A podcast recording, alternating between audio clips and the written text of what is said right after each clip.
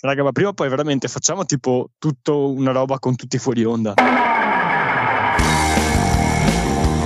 Eh, siamo proprio dipen- Suso dipendenti, bisogna dirlo. Per omologare questa puntata, Suso deve, deve smettere di vivere. È una merda. Merda. È una merda. Godo merde! come al solito, noi nella merda ci sguazziamo. Comunque, se volete sapere la ricetta della mia pasta col tonno, Avete un'idea? Orsetti gommosi alla marijuana.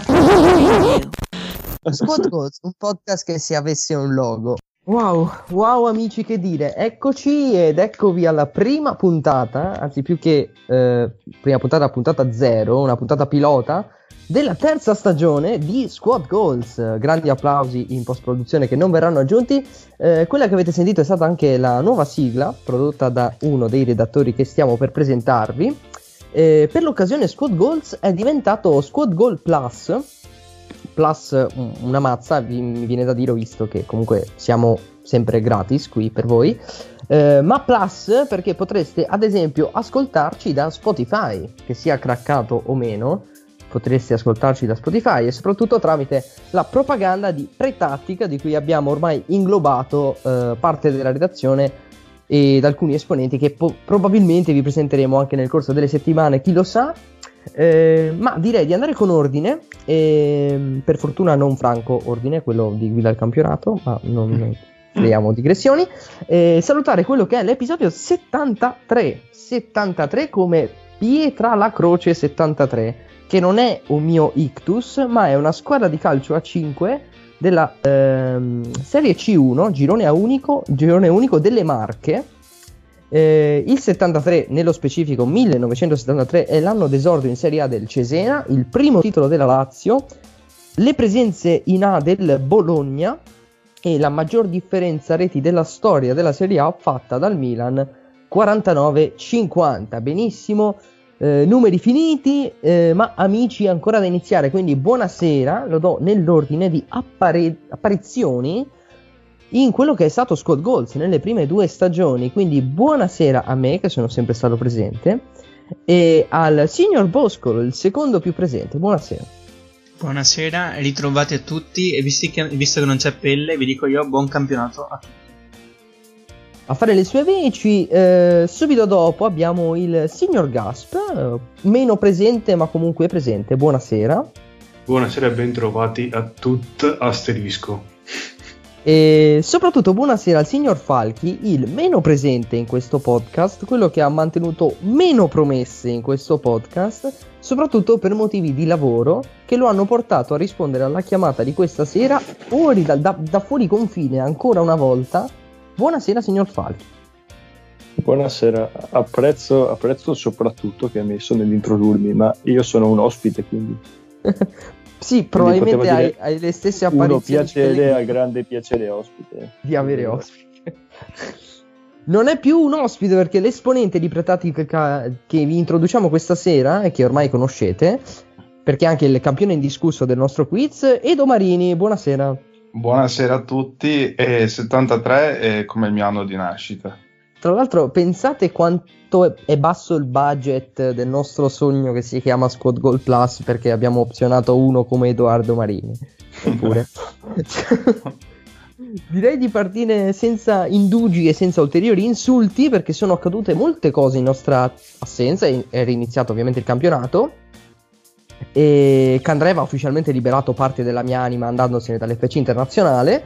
Ma soprattutto farei un breve recap di alcuni argomenti che ci hanno appesantito nelle ultime settimane. E visto che ancora il suo compleanno è stato due volte positivo al Covid, parliamo di Silvio Berlusconi. E ovviamente abbiamo Edo che, essendo nato nel 73, ha vissuto gli anni del Milan di Berlusconi più di tutti. Vorrei un suo pensiero su- sul Silvio uomo di calcio.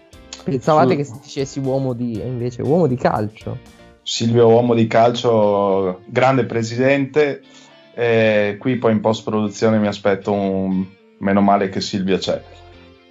No, che Ma dire, quello lo facciamo- cantiamo in diretta, quello, non serve la posta. facciamo, facciamo tutti i più grandi auguri a- al nostro amato presidente, come sarà d'accordo anche Boscolo. E, niente, stamattina per dire, l'era Berlusconi, ho acceso la TV alle 7 e un quarto e c'erano i migliori gol di Shevchenko in tv e ho pianto. L'ha portato lui, l'ha inventato lui. Ho pianto mangiando le gocciole. Mm, Pavesi. Salutiamo Pavesi che sponsorizza questa puntata, magari. Ehm, è accaduta una cosa, eh, tra l'altro nelle ultime 24 ore è venuta fuori e se avessimo registrato ieri non potevamo parlarne, quindi ringraziatemi di questo ritardo di 24 ore. Ehm, farei parlare in realtà eh, Boscolo del caso Genoa, perché è molto molto italiano che una squadra è quasi completamente positiva al, al coronavirus, è andata a giocare a Napoli, è tornata tutta positiva e quindi non so neanche le famiglie come se la vedranno. C- aleggia, pare addirittura una sospensione del campionato, non so, eh, è, è un po' grottesca questa situazione. A Napoli! Scusate, via le citazioni importanti. No, eh, prima di tutto bisogna dire che questo campionato qua mh, non sarà la prima volta che ci prospetterà una situazione del genere perché sappiamo per le emergenze sanitarie che stiamo vivendo che da un momento all'altro si potranno avere queste casistiche di squadre super positive e non come trend sportivo ma come situazione sanitaria e quindi penso che ci saranno diversi rinvii forse anche qualche sospensione nell'arco del campionato. Quindi sarà un campionato strano come quello dell'anno scorso e, e per, forza, per forza un po' falsato anche da questo. Ho detto falsato con la Z e quindi questa è la situazione in cui viviamo e se vogliamo dare seguito al campionato sappiamo che questo è rischio che dire, l'altro argomento molto croccante delle ultime settimane, chissà perché lo do a Gaspa. Gasp, cosa è successo con, con, con Diavara e soprattutto quanto stiamo ridendo per il caso Diavara? Wow. È, è un po' riomma riomming, diciamo la verità. Sì, senz'altro. E sicuramente una partenza di campionato così è veramente da ricordare. E, e appunto Diawara che, che è stato messo nella lista degli under 20, cosa, 23 o 25, non mi ricordo, a cui eh, naturalmente non, non faceva più parte e, e quindi la Roma che si è vista sottrarre la, la vittoria a, a tavolino nei- nei- in favore del, dell'Hellas Verona, già- che è già un po' tutto dire. E, vabbè che è stata una partita che se- anche se non ci fosse stato nessuno se ne sarebbe accorto, visto che come hanno giocato le squadre. Però insomma un punticino che diventa zero che fa, fa malino in questo, in questo avvio di, di stagione sicuramente. Possiamo dire che Diavara ha sconfitto per la prima volta dopo anni il eh, razzismo dei tifosi del Verona. Almeno per, per una settimanuccia, dai. Sì, lei, gli, starà, gli sarà stato simpatico almeno lui in, questi giorni. Chiuderei perché in realtà ne abbiamo già parlato anche di persona con ehm, il caso più, più bello, più italiano di tutti. Sembra veramente che gli sceneggiatori di Boris si siano messi d'impegno. Suarez e l'Università di Perugia, eh, Falchi, l'Università della Vita. Quanto è bello essere italiani. È una cosa davvero, davvero imbarazzante. Ma vabbè, questa è una cosa che secondo me, al di là del fatto che con Suarez è venuta alla luce la ribalta, perché ovviamente parliamo di un calciatore super famoso, secondo me era un costume comunque radicato per altri personaggi, insomma, abbienti, diciamo. E quello che è grave, secondo me, è sentire qualcuno, qualche connazionale che difende il comportamento di questi docenti dicendo che comunque Suarez pagherebbe le tasse in Italia. Ecco, questo lo trovo francamente inconcepibile, sinceramente. Eh, però vabbè, oh, così, siamo così. Questi siamo. Suarez che ehm, diciamo così era ovviamente nel- nell'area di, di Torino, probabilmente sarebbe andato alla Juventus se tutto fosse andato secondo i piani. Juve del Giaestro Pirlo è il primo capitolo di Squad Goal Plus ed è letteralmente questo, il Giaestro Pirlo e la sua sinfonia.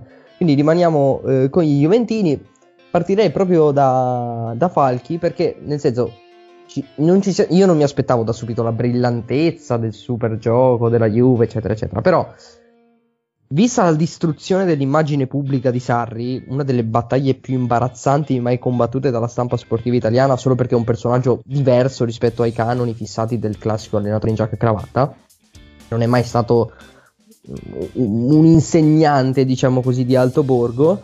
Ehm, però Pirlo si è letteralmente presentato con questo 3-4-1-2 nelle prime due giornate, molto, mh, mi viene da dire quasi maschio, ma mh, poco raffinato, almeno nei, nei piedi e nelle, nelle idee. Eh, le è piaciuto questo inizio della Juve? Si aspettava di più o mh, si aspetta un po' di randomness nelle prime dieci giornate? Allora, diciamo che non mi aspetto troppa randomness perché comunque la squadra con pochissimi, davvero pochissimi rimaneggiamenti è quella dell'anno scorso, meno male i giocatori sono quelli e anche in assenza di direttive super precise immagino che tra di loro sappiano giocare. Eh, per quanto riguarda la Viola Juve, devo dire mh, mm, non male, nel senso la vittoria con la Sampdoria bene, il pareggio con la Roma tutto sommato bene. Eh, una cosa che mi ha stupito però effettivamente di Pirlo è che pensavo che all'inizio avrebbe voluto vivere un po' di rendita con quanto già fatto da Sarri e invece ha completamente cambiato il modulo, eh, inserito McKenny titolare due volte, Kulusevski subito titolare anche lui due volte, insomma un po' di personalità Pirlo secondo me l'ha mostrata. Poi, per quanto riguarda i risultati, probabilmente la Juve di Sarri avrebbe ottenuto gli stessi risultati, forse anche la Juve di Allegri. Quindi parlare di risultati è troppo, è troppo prematuro. Parlando di gioco, sono curioso di vedere cosa farà Pirlo e mm, devo essere onesto, non mi aspettavo di vederlo subito così personale nello stile, ecco, volendo inserire una mediana così folta, diciamo. Gasp, è arrivato Morata e non è arrivato Suarez. Non dirò quello che penso del Morata calciatore, lascerò che lei, in quanto tifoso, esprima il suo sentimento. È, è tornato. Sì, è tornato. E mm, ti dirò, eh, io da, da, prima che venisse alla Juve eh, mi è sempre piaciuto Morata come giocatore poi non ha mai avuto, secondo me, quel, quel, quel salto, quello scatto nella, nella sua carriera per, per consacrarlo a, a, un top calciatore. È, un disc- è una discreta prima punta. E per carità, ha ancora 20, 27 anni, quindi mh, mm, è ancora nel pieno della, della sua carriera, può, può, benissimo far meglio. E mh, mm, il fatto è che innanzitutto le cifre che girano senz'altro sono esagerate per quello che ha fatto vedere finora. Mm, bisogna vedere se sarà in grado di eh, prendere per mano la, l'attacco della Juve e, e, chi lo sa meritarsi eh, il riscatto, eh, però questo riscatto dovrà sicuramente avvenire solamente nelle condizioni in cui, ehm, in cui appunto eh, riesca a rendere al meglio. Eh, perché se fosse, se fosse forzato, chiedere... insomma, dimmi, dimmi. A pari prezzo, pari condizioni, puoi prendere uno tra Milik e Morata, chi avresti preso? Hmm. Eh, a parità di condizioni, intendi? Cosa intendi? Stesso, stesso, stesso prezzo, quindi mm. non... Ah, ok. Ehm questa è già una storia di Instagram fatta da Edo con il sondaggio, perché noi ah, abbiamo okay. la testa al marketing. Ok, ok. Guarda, mh, mm, ti azzardo un Morata semplicemente per, per, il lato fisico del, tra, tra, i due, perché Milik ha avuto veramente troppe, troppe ricadute, troppi infortuni, è un, un azzardo alto. Cioè, se, se Milik fosse stato sano a livello di... Eh, di... non napoletano, scusate, lo dovevo dire. sì, appunto, se non, se non, avessi avuto così tanti infortuni in carriera, ti avrei detto Milik senza dubbio. Però mm, così a questo punto qua, Morata, sì, Morata. è la mia scelta. Salutiamo Alice Campello e finalmente mi sbracco e mi metto nel mio angolo con i miei gufi, uno, uno sotto un braccio e uno sotto l'altro e parliamo di Juve come solo noi tifosi della città di Milano sappiamo fare. Allora, quanto schifo ha fatto la Juve? Edo, um, allora, la cosa che mi ha sorpreso di più, adesso andiamo un po' nella tattica, è stata vedere comunque un centrocampo, soprattutto con la Roma, di un po' mm, la scelta da fenomeno di Pirlo di mettere tutti quelli a centrocampo con i piedi invertiti, eh, sia eh, Kuluseschi, Ramsey, McKenny e Rabiot avevano tutti il piede invertito e infatti spesso si ritrovavano un po' impacciati nel dover controllare molto il pallone prima di alzare la testa e trovare una, una linea di passaggio. Ehm... Rabiot. non so se ha visto la partita lei, tra l'altro è anche uno che ha, ha seguito spesso la Roma. E, la Roma è una squadra un po' pericolosa che mh, è pericolosa se pressa e prende palla alta, come ha dimostrato l'anno scorso. Però quando ha lei la palla e deve imbastire l'azione, addirittura in 11 contro 10 ha faticato. Quindi chi è uscito meglio tra Fonseca e Pirlo da questo pareggio dell'Olimpico? Beh, eh, chi è uscito portando a casa un punto è sicuramente Pirlo, eh, chi, per- chi, ne ha persi due è Fonseca. Eh, chi l'ha, l'ha guadagnato effettivamente è stato Ronaldo con quel colpo di testa, boh, anche lì eh, a 35 anni salta come cazzo gli pare. E, però, però Roma, Roma mangiona, Roma con, con Zeco che si è mangiato due gol eh, clamorosi, anche Mkhitaryan nel primo tempo, non so se ricordate. E, però Roma, Roma bene secondo me questa partita qui. La prima persa 3-0, vedete, questo, su questa sorvoliamo, ne abbiamo già parlato, però però posso dire Roma bene, è andata a pressare bene e è mancata anche un po' di fortuna secondo me. Quindi, quindi Juve è ancora rimandata per me. Eh, si riprenderanno sicuramente, non, non sono lì a pensare che la Juve abbia finito il ciclo e tutto quanto, quindi aspetto solo il rinculo della Juve. Il rinculo è. Quando mi dici rinculo devo coinvolgere Boscolo. eh, no, mh, essendo comunque uno che ha conosciuto l'intelligenza tattica di Pirlo da, da calciatore ed essendo un estimatore del Sarri, soprattutto del gioco di Sarri visto a Napoli, eh, dopo quante giornate pensa che, che almeno nel, nel, gioco qualitativo, visto che comunque nelle vittorie basta poco per superare quello che ha fatto Sarri, ehm, possa Pirlo prendersi, prendersi anche gli scettici e prendersi per mano questa Juve. Ma io espongo qui la mia idea. La mia idea è che io sono a guidare il carro degli scettici di Pirlo in questo momento. Perché io trovo che, come hai detto te. Io metto la musica, eh.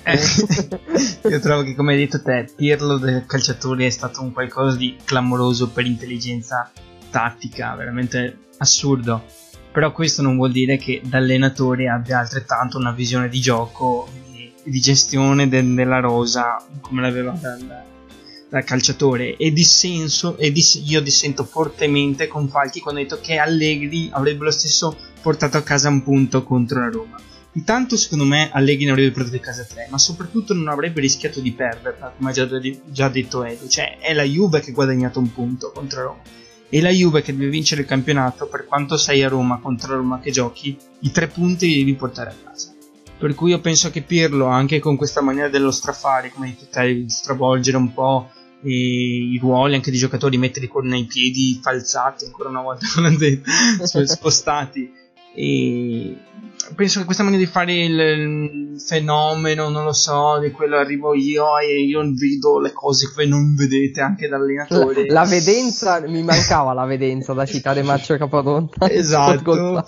Non lo so, io penso che non andrà benissimo. Per il momento sono l'unico a guidare questo carro di, di coloro che pensano che eh, sto per dire Allegri invece è Pirlo che Pirlo non durerà moltissimo sulla panchina della Juve. E, è stato un azzardo continuo a ripetere in ogni cazzo di puntata e non capisco ancora il perché. E, ripeto Allegri avrebbe 6 punti in questo momento in classifica per, quello, per come la vedo io quindi, quanti, quanti, sondaggi su Instagram ho eh, già in sì. testa con Edo, incredibile. Quindi Pirlo rimandato e per ora sono da solo, ma c'è spazio nel mio autobus se volete entrare. Un sì e un no, Lampo, prima di cambiare argomento, è stato il primo errore di inesperienza a non sostituire Rabiot che già aveva dato cenni de, di essere in odore di secondo giallo? Ah, per me sì, tutta la vita. Cioè, Rabiot eh, meritava il secondo giallo, forse 3-4 interventi prima anche da queste piccolezze si vede che deve ancora crescere. Che dire, ehm, in realtà io mi domando cosa mi chiederà Gesù in cambio della mia vittoria e quindi cambiamo argomento perché c'è stata invece la vittoria dell'Inter che ha giocato solo una partita e giocherà la sua, il suo recupero della prima giornata domani E l'Inter ha vinto in rimonta mh, mm, negli ultimi minuti contro la Fiorentina in casa. E io, in qualunque mh, ambiente, in qualunque momento della mia vita, se troverò qualcuno che vorrà farmi soffrire, io gli dirò che comunque tifo Inter e deve creare qualcosa di importante. D'Ambrosio Danilo. Eh, D'Ambrosio Danilo che a differenza di eh, mio padre non ha mai mancato un appuntamento importante eh, nella mia vita e ha messo dentro il gol decisivo eh, negli ultimi minuti contro, contro, la Fiorentina. L'Inter l'ha ribaltata nel secondo tempo ed è una cosa abbastanza importante ed è uno dei temi perché l'Inter ha perso 22 punti l'anno scorso nella seconda frazione. Però vi devo chiedere se eh, quale seguenti, dei seguenti fattori è stato più importante nel match. Se avete visto anche solo gli highlights, ve ne sarete resi conto. È uscito Ribery e si è accesa l'Inter. L'Inter si è messa con il 4-3-1-2, cambiando ovviamente gli interpreti e adesso abbiamo una panchina lunga fortunatamente e sono entrate gente con le palle. E, um, si è cambiato anche questo maledetto Perisic che, che è tornato prima di andare su di voi che, ehm, che, voi mi diciate anche qual è stato veramente il, il, punto che ha cambiato la partita con la Fiorentina, è semplice, lo dico per i miei amici di tifo, analizzare tatticamente l'incontro con la Viola. Cioè, mh, mm, Eriksen e Brozovic insieme mai più, Kolarov e Bastoni in quella posizione in difesa mai più, Perisic titolare a tutta fascia mai più semplice, l'abbiamo capito, ci sono voluti solo 90 minuti per capirlo e magari andiamo, andiamo, andiamo oltre. Cosa è stato secondo voi determinante? E avete paura di questa Inter Juventini, Falchi? Beh, eh, L'Inter, ripeto, dove ha lasciato l'anno scorso, cioè dal secondo posto. È ad oggi, penso a detta di tutti, la seconda forza in Italia e anche in virtù del cambio di allenatore della Juve una legittima pretendente allo scudetto, secondo me. Quindi l'Inter fa paura sicuramente non può essere ignorato. E una mia impressione anche su Eriksen, e coinvolgo Gasp, ehm, a me non è dispiaciuto nel complesso, cioè ha fatto il compitino, quello che Boscolo spesso mh, mm, chiama compitino, ed è vero, nel senso mm. molto ripetitivo nel prendere il pallone, alzare la testa e scaricare facile su, sul primo uomo libero, senza mai puntare l'uomo, questo è vero, senza mai accelerare, cosa che invece ha fatto Sensi quando è entrato al suo posto. E, ehm, mi, però mi sembra molto preso dal dover registrare, incamerare dei dettami tattici e farli come, come fosse uno spartito e non può mai strafare. Secondo lei vedremo Eriksen al 100% in Serie A, pot- esprimersi al 100% in Serie A o è meglio per l'Inter andare su i criminali del centrocampo, Marina Ingolan, Brozovic e cocaina varia? Ehm è difficile, cioè evidentemente Eriksen mh, mettendo anche nel calderone la, la, la, seconda parte di stagione scorsa, pur essendoci eh, state tutte le difficoltà che conosciamo, eh, chiaramente ha qualche difficoltà di, ad ambientarsi con, con, il calcio italiano e, e chiaramente mh, Conte evidentemente non riesce ancora a sfruttarlo al meglio. E, cioè, per il giocatore che è, chiaramente mi, mi, auguro che riesca a sbloccarsi. Per la squadra in cui si trova, mi auguro di no. chiaro, detto, chiaro. De, sì, sì. Detto ciò, eh, vi chiesto un momento chiave, secondo me 5 minuti mh, prima della fine Conte ha urlato ai ragazzi guarda che Candreva l'abbiamo venduto e quindi... Eh, Madonna che cosa bellissima mi hai appena ricordato, che bella che è la mia vita senza Antonio Candreva. Il problema è che nella mia vita ci sono ancora D'Alberto, Gio Mario, Vesino, Gagliardini e lasciamo stare. Nella mia vita però eh, c'è anche Raja Nainggolan, eh, Giulini, Cagliari. Ehm, come faccio a dirlo senza incazzarmi? Vado a citare testualmente una delle sue ultime interviste. Una delle prime cose che mi ha chiesto Di Francesco è tornare a lavorare con Nainggolan, ma noi non possiamo permetterci nessuna offerta. Decide l'Inter, vedremo tutti lo rivogliamo, ma sicuramente non possiamo comprarne il cartellino. Ora, Giulini, io vorrei tanto uscire con Matilda De Angelis e fargli capire che io sono il ragazzo giusto per lei, ma non la conosco, non ho il suo numero, non so dove abita, non posso assolutamente permettermi il suo stile di vita, però vediamo, decide lei. Tutto questo per esprimere la mia rabbia nei confronti di questo maledetto mercato E nel chiedere a Edo cosa manca secondo lei all'Inter per essere veramente a livello della Juve, se secondo lei non è a livello della Juve. Allora, partendo dalla prima domanda che, che, hai fatto, quella su cos'è che ha svoltato la partita, volevo rispondere anche a questa cosa e secondo me è stato senza dubbio l'ingresso di Sanchez. E, um, Alexis Sanchez, secondo me, ha veramente cambiato la partita. Detto ciò, eh, il fatto che quest'anno, da, dalla fine dell'anno scorso e quest'anno ci siano 5 sostituzioni, non può che eh, aiutare le squadre con le rose lunghe, chiaramente.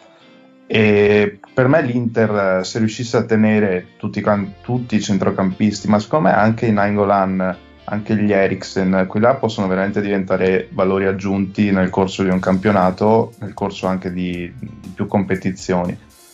Forse un acquisto, ecco, adesso si parla di Skriniar in uscita, un difensore eh, potrebbe, potrebbe, essere, potrebbe, essere, utile. Madonna. Il problema, sai qual sì, è? Anche, anche perché ha via Godin.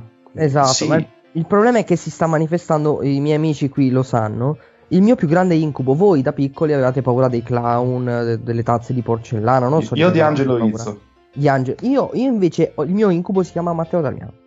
Darmian è il mio incubo, cioè eh, io temo di svegliarmi la notte e trovarmi a fianco Darmian e questo sta per arrivare all'Inter, io lo so, sento odore di Darmian. Ed è una cosa che detesto, perché se Skriniar se ne va e mi arriva Darmian, io mi, mi, devo dare fuoco. Come fate poi voi a fare un podcast senza Black J- e Squillo di Lusso? Cioè... Non lo so, non lo so. Eh, io so solo che c'è, c'è un giocatore che secondo me è poco riconosciuto, eh, ma che potrebbe fare il caso di secondo me come riserva all'Inter potrebbe essere buono. Ed è Izzo che è sempre in uscita lì dal Torino. Eh, non è il difensore di qualità per vincere chissà cosa però mh, una riserva come Izzo io poi in mezzo a tutto quel clan di, di mafiosi. sì stavo pensando proprio Izzo, Nainggolan, Vidale Brozovic eh, che poesia. male. Non sarebbe male a proposito degli arcotraffico, chiudiamo con Boscolo. e, no, con lei è facile quando si parla di Inter. Eh, crede davvero che l'Inter eh, possa arrivare davanti alla Juve, visto che lei è il pazzo visionario che penso da tre anni continua a dire questa cosa. Io sono con il sorriso stampato in faccia e vorrei non risponderle, però nessuno mi può vedere. Ed è sì, chiaramente, secondo me l'Inter, visto soprattutto l'ingresso di Pirlo, ed è sempre lì che vado a battere. Quest'anno ce la può fare anche perché uh, adesso ha la rosa veramente lunga e tutta di qualità perché ha degli innesti appunto con i 5 cambi che possono cambiare la partita. E si è messo a posto quella che era la fascia debole dove c'era Candreva e adesso ha due esterni eh, buggatini direi questo Kimi poi secondo me può veramente fare devasto in Serie A quindi l'Inter al momento io la vedo addirittura un gradino sopra la Juve sarà un azzardo però se andiamo ad analizzare anche le formazioni titolari, secondo me ha qualcosa in più. Dopo, certo, la Juve ha quel Cristiano Ronaldo, non è un umano e l'ha già dimostrato nell'inizio del campionato. Eh, dovremmo aprire l'argomento Milan. Il problema è che l'argomento Milan è che, che c'è da dire. Mm, in proiezione oh. il Milan ha 114 punti e 700-800 gol fatti, una squadra che dopo il lockdown non ha rivali nella storia proprio del gioco del calcio, quindi c'è poco da dire. L'unico argomento che possiamo toccare è che eh, salta il rospo, eh, salta la rana e salta anche Ibra, figlio di puttana. Quindi, ehi, eh, ehi, ehi, io la querelo. no, la, obiettivamente la rosa del Milan è, è, corta e non cercate neanche un sostituto di Ibra. Ibra è positivo, quindi comunque dovrebbe prima o poi rientrare. Però è saltato anche Rebic, e qui, qui penso, penso, a Falchi, ma parlo con Edo. Ehm, come lo vede questo, questo Milan adesso che, che, che, si farà dura? Perché obiettivamente in avanti gli, credo vi resti solo Leao che può fare quel ruolo. Il Colombo. Ma guarda. allora, intanto c'è il buon Colombo che io ho già soprannominato Colomb perché è mio amico. E io mi sbilancio come, come, il buon Boscolo, sono un pazzo e dico che. Mh, mm, il campionato finirà così come è adesso, solo col Milan in prima posizione. Eh beh, beh, beh ovviamente. È chiaro. Probabilmente no. sarà l'unica squadra che sfonderà il tetto di 114 punti, che è il massimo, riuscirà comunque a sfondarlo. No, il Milan comunque. Farà il giro veloce tipo in Formula 1 gli danno il punto in più. Esatto. Il, il- il Milan ha mh, chiuso la- l'acquisto di questo Auge o Auge eh, che ci Del Bodo riporterà in Auge esatto. e, e secondo me è molto interessante da analizzare, magari faremo in un'altra puntata, questa new wave norvegese di attaccanti, eh, di attaccanti Ah, sì. che sbarcano in, in giro per l'Europa e- ed è figo.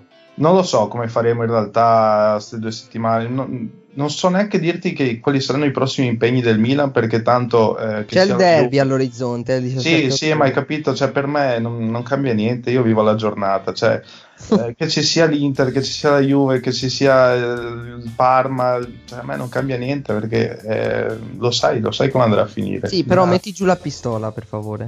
a parte gli scherzi no, eh, se devo dire una cosa sul Milan eh, è che vabbè, per ora non abbiamo trovato grossi ostacoli.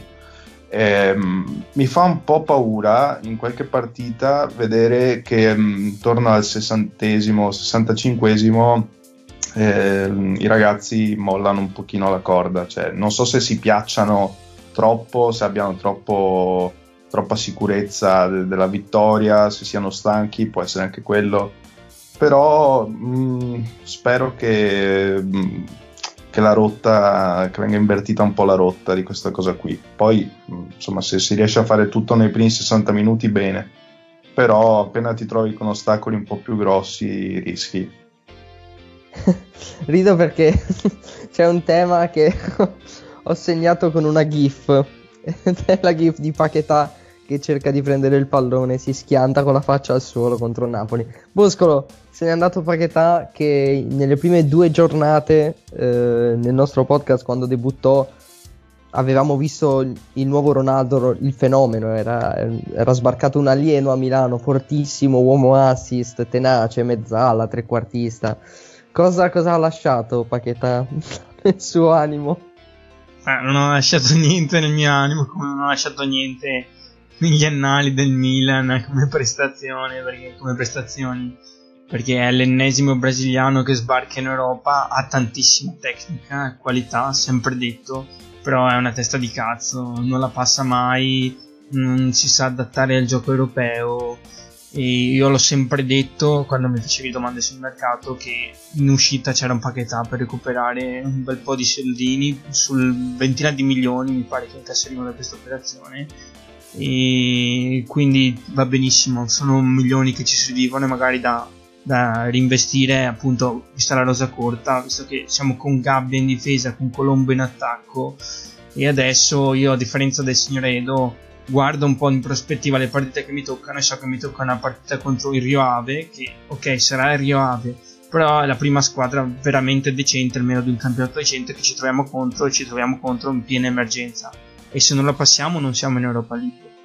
Quindi voi direte sì sì è Rio Ave Rio Ave ok ma io ti dico gioco con Gabbia e Colombo cioè, quindi inizia un po' a preoccuparmi ecco e indubbiamente va benissimo la vendita di Paquetà ripeto non ha lasciato niente e sono soldi che possiamo reinvestire. Eh, con quei 20 milioni, se avesse un solo colpo da 20 milioni, quindi comunque in un mercato che scarseggia di denaro, magari ci esce qualcosa di buono. Dove, dove lo prendi? Lo prendi in attacco per sostituire Ibra o lo prendi in difesa perché Gabbia è Gabbia? Guarda, in attacco effettivamente servirebbe, però adesso se abbiamo preso questo norvegese Auge, non so neanche come si pronuncia, insomma, è uno contro cui abbiamo anche giocato al Bodo Glimt. E quindi direi che in attacco va bene così, insomma abbiamo due o tre rimpiazzi, non di qualità, però ce li abbiamo.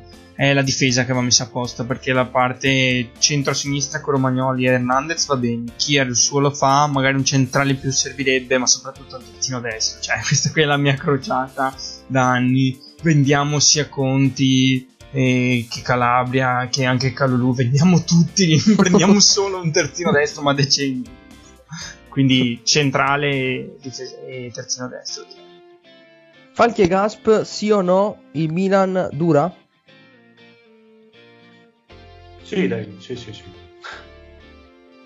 Per poco, si può durare anche per poco. eh. Mm, eh, secondo me Mi piace durerà questo fino a mo- novembre.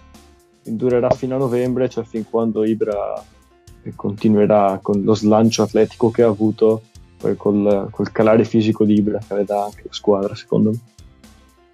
Molto croccante, eh? eh, eh. Ti, dico, ti dico di più che durerà fino a che non troveranno il vaccino per il coronavirus.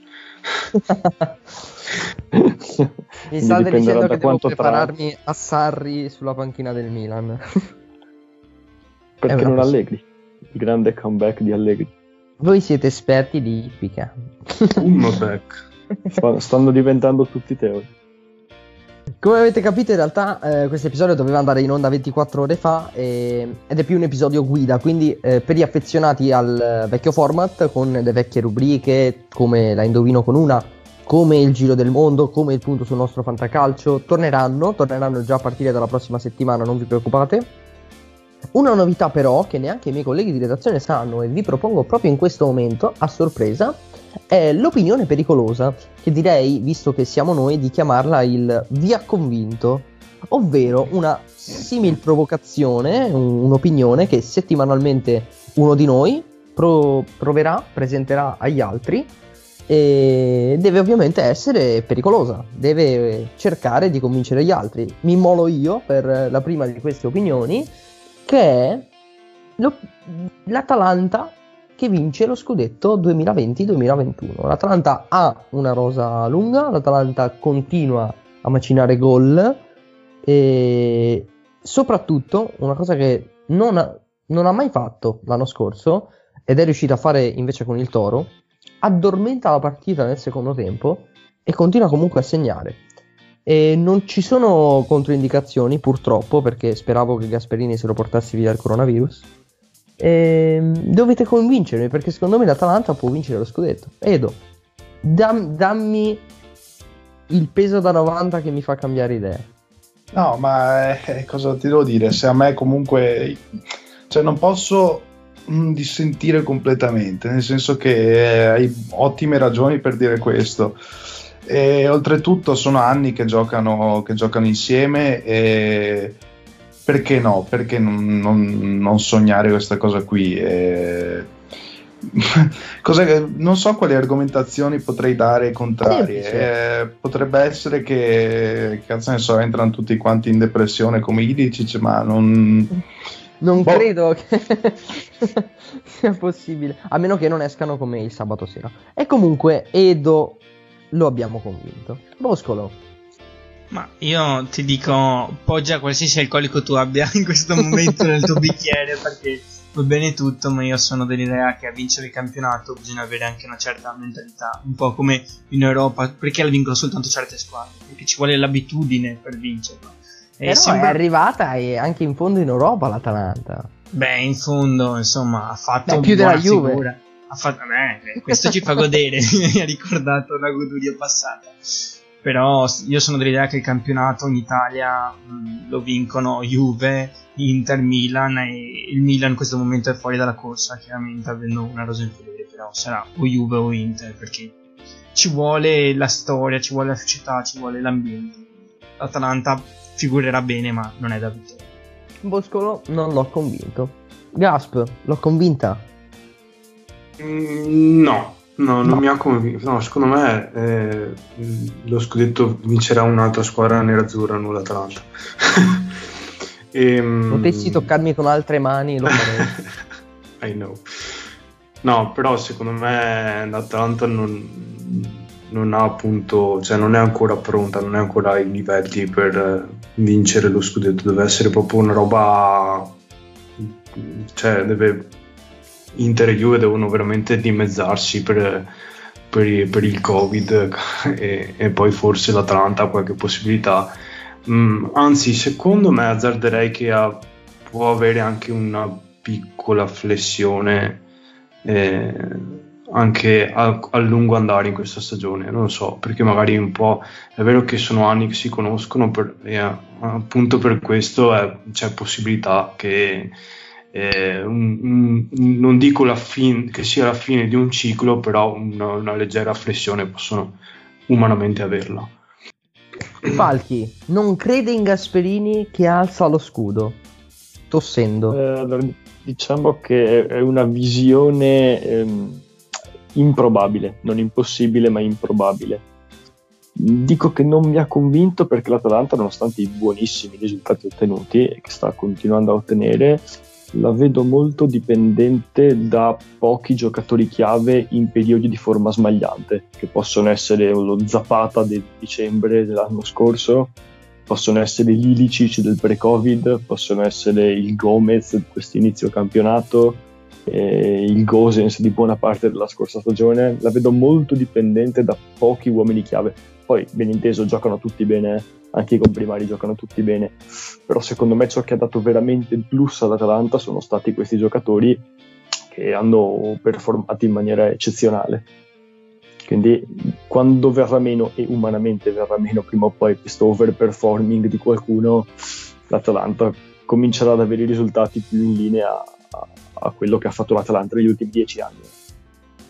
Ragazzi, il primo vi ha convinto della terza stagione di Squad Goals ha fallito, ma ce ne saranno altri, uno per settimana, quindi già io ne avrei due che sono due bombe, però andremo, andremo avanti variando anche un po' i protagonisti. Ehm, che dire, siamo, siamo già in chiusura di questa puntata zero, ricordandovi che ovviamente le rubriche del signor Boscolo sulla Formula 1 e le rubriche Sull'NBA del signor Gasp torneranno, sembra molto mm, Avengers, Thanos tornerà tipo. E, mm, tornerà ovviamente anche l'angolo pratica, forse con altri esponenti. Sta invece già tornando perché sentirete la sigla, la carrellata. No! Le 500 lire nel carrello! Carrellata che eh, è breve e parte grazie al signor Galliani che mi ha regalato la cosa più bella di questa settimana ci, vado a citare testualmente. Boateng ovviamente come sapete è andato al Monza. Non so quanto sia in linea con i canoni di Berlusconi sul no tatuaggi e capelli decenti. Galliani dice però che da una settimana, anziché dormire, la notte mandavo canzoni d'amore a Prince Boateng. L'ultima è quella di Venditti Amici Mai, che fa certi amori non finiscono, fanno dei giri immensi e poi ritornano. Ha rinunciato a una fetta dello stipendio per il Monza e l'ho convinto io a suon di Venditti. Volo. io, io, mi sono innamorato durante, cioè, eh. bellissimo. Vorrei che qualcuno mi dedicasse le canzoni. Vorrei anche avere i soldi di Boateng per rinunciare. Eh. Esatto. No, dovete ammettere che è veramente poetica sta roba che... Cioè, comunque un giocatore del calibro di Boateng, benché sia a fine carriera a, a giocare al Monza, c'è tanta roba. Eh, ma le vie, le vie di Galliani sono infinite. Galliani sa toccare le corde giuste. Io, io, vi ricordo Galliani che suona a casa della famiglia di Destro per chiedere il prestito alla Roma. Non so se ve la ricordate questa Che uomo Galliani. Credo sia il punto più basso della sua vita. Gente come Galliani non ne fanno più, veramente. Non esiste più gente come Galliani nel calcio non l'ha detto, cioè nel senso non è una cosa negativa secondo me. Comunque, no. Joy Barton per chiudere la carrellata ha insultato Tiago Silva e c'è il video su Twitter che lo testimonia dandogli del transessuale ciccione. Cosa? È uno stupido ed è un criminale. Joy Barton. Transessuale ciccione tra, tra l'altro mi permetto di dire a Joy Barton, Tiago Silva è transessuale, è ciccione, ma di certo non è una pornostar. E, mm, un'altra novità della nuova stagione di Squad Goals che è diventato Squad Goal Plus è il momento che Edo ci regala musicalmente parlando e quindi cosa, cosa, ci dedichi? Come se fosse una canzone di Venditti, come se ci dovessi convincere a venire al Monza, Edo. Allora, piccola, piccola cornice, qui in camera mia, perché sono in camera, c'è una mosca che gira e mi sa tanto di puntata di Breaking Bad eh, in cui la mosca può rovinare tutto. Ma non potrà mai rovinare questo momento perché tu mi hai chiesto una canzone qualche giorno fa una canzone su, su nuovo inizio nuove, nuovo format nuova, nuova squadra. E quindi ho pensato, ho pensato, ho pensato e alla fine ho pensato che mm, forse la, la canzone migliore sia Road to Nowhere dei Talking Heads di Little Creators, l'album del 1985. È una strada per il non si sa, però chissà che porti bene. E noi l'ascoltiamo. Well, we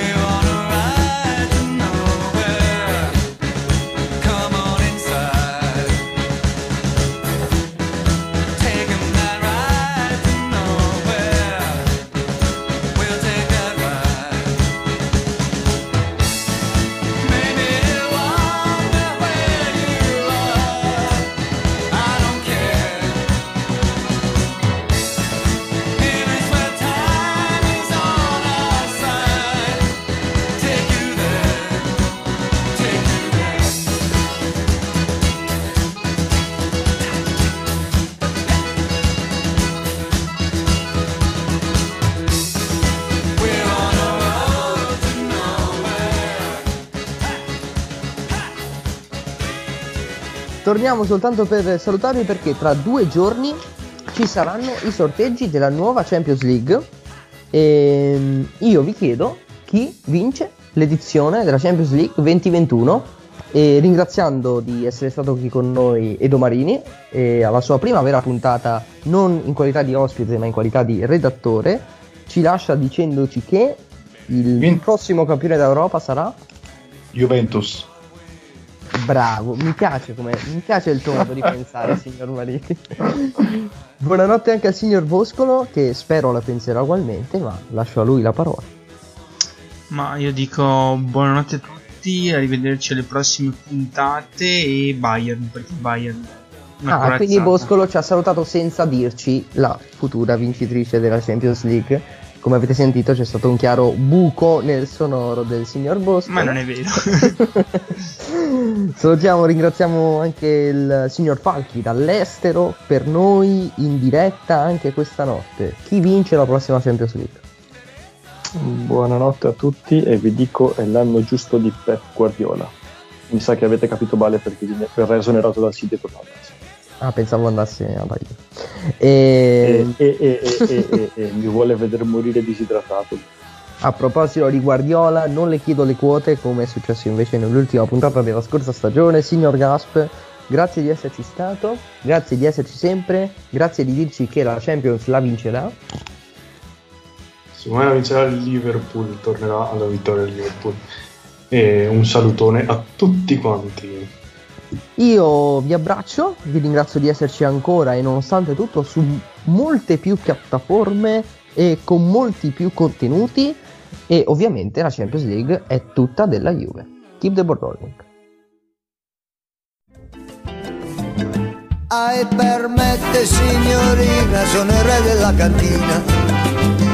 Volteggio tutto crocco sotto i lumi dell'arco di San Rocco. Son monarca e son boemio. Se questa è la miseria mi ci tuffo con dignità darei.